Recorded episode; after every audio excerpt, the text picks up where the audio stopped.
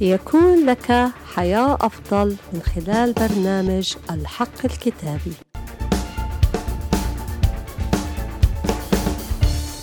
حقيقة اليوم الكتابية بعنوان اعلن كلمة الله لحياتك.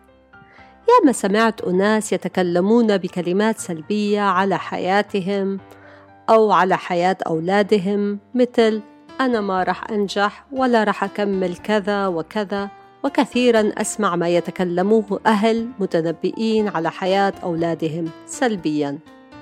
لكن حقيقة اليوم الكتابية تعلن لنا بأن نعلن كلمة الله على حياتنا بالنجاح. لا تقف من أن تتكلم بالنجاح لحياتك وحياة بيتك. اعلن إيمانك على بيتك بالنجاح بالشفاء بتسديد الاحتياج هيا لنطلع على أمور التي ينبغي أن نعلن عنها بالنجاح لحياتنا. إعلان بيتك للرب. أما أنا وبيتي فنعبد الرب. يشوع 24 15 آمن بالرب يسوع المسيح فتخلص أنت وأهل بيتك. أعمال الرسل 16 31 إعلان سلام الرب في بيتك. وسلام الله الذي يفوق كل عقل يحفظ قلوبكم وأفكاركم في المسيح يسوع. كما في فيليبي 4 7 شفاء في جسدي فإني أنا الرب شافيك.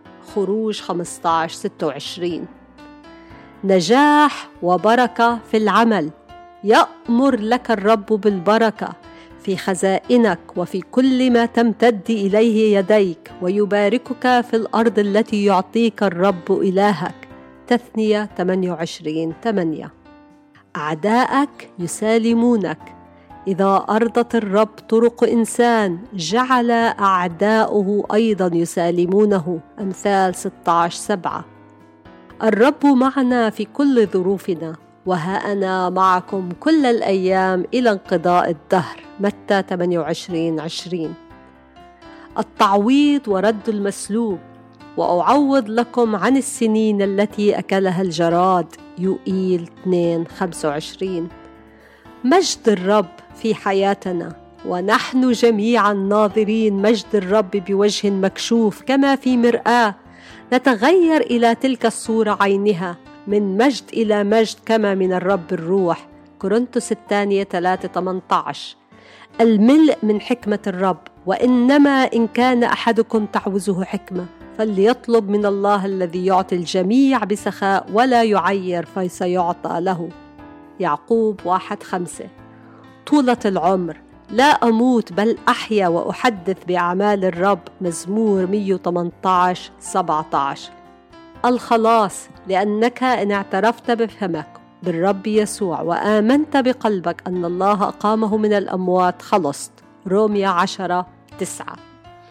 أخي أختي اعلن هذه الكلمات كل يوم وصليها لكي تحياها.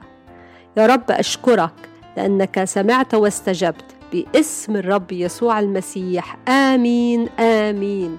يبارككم الرب في حلقة جديدة من برنامج الحق الكتابي.